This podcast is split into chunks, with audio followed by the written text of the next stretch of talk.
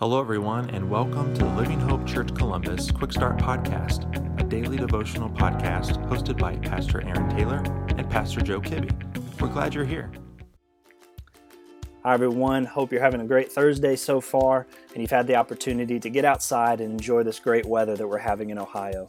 My name is Aaron Taylor, and I'm the teaching pastor of Living Hope Church Columbus. And our passage today is found in Proverbs chapter 3, verse 5. Solomon wrote, and he said these words Trust in the Lord with all your heart and do not rely on your own understanding.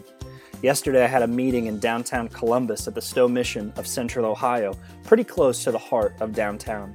My meeting was at 3:30, so it's shortly after 4 o'clock I left that meeting and had the privilege and honor of being stuck in downtown Columbus traffic.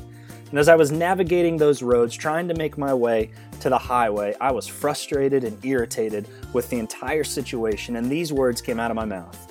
Whoever designed these roads obviously had no clue what they were doing. You see, from my perspective, those roads made absolutely no sense. It didn't make sense to me how they pieced together those roads in downtown Columbus, but I'm sure if I were to get in an airplane and fly over the city of Columbus and look down from the sky, I would see intentionality and I would see design on purpose for those roads in Columbus.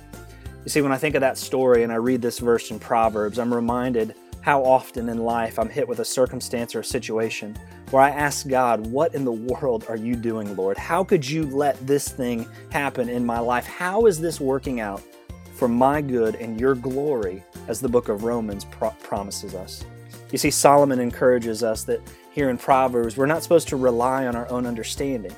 You see, we only see life from that street level view.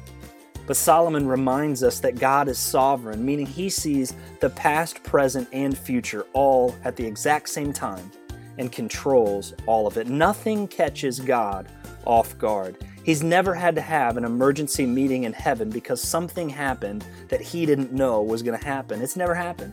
Pastor Adrian Rogers used to put it this way Has it ever occurred to you that nothing occurs to God? You see, we see from that street level view life, but God instead has that aerial view. You see, from our perspective, things might not make a lot of sense, but God sees it from His perspective, where He sees it all happening at the exact same time, and He's in complete control of it, past, present, and future, working all things together for my good and His glory.